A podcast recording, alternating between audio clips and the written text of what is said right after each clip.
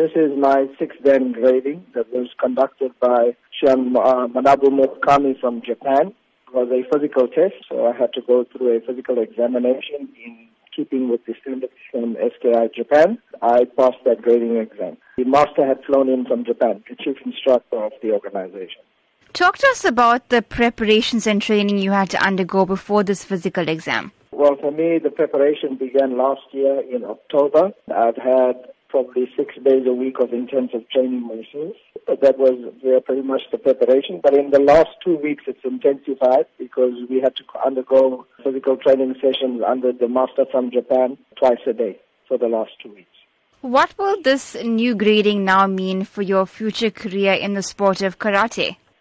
Well, basically, it's now given me a whole new outlook in terms of my uh, my ranking. I'm now uh, regarded as a Shihan, which is master.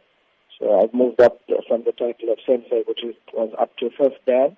And uh, basically now it would require me to study more intensively and do more research in terms of karate and my own development before I can attempt my seventh dan grading, which will probably be in the next decade. How popular has the sport of karate become in South Africa, specifically for younger people wanting to take up the sport?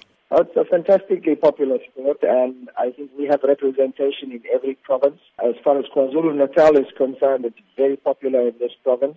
Uh, Gauteng would probably have the most amount of karateka in the country, but we are a close second. Youngsters are more and more getting involved in karate, which I definitely encourage because it helps them to become better human beings. And it also creates the opportunity for them to use the infrastructure in place to gain provincial colors and national colors and as you might not know or may know, that karate is now being included in the 2020 Olympics. So we've seen a huge influx of new athletes and new karateka coming into our dojo.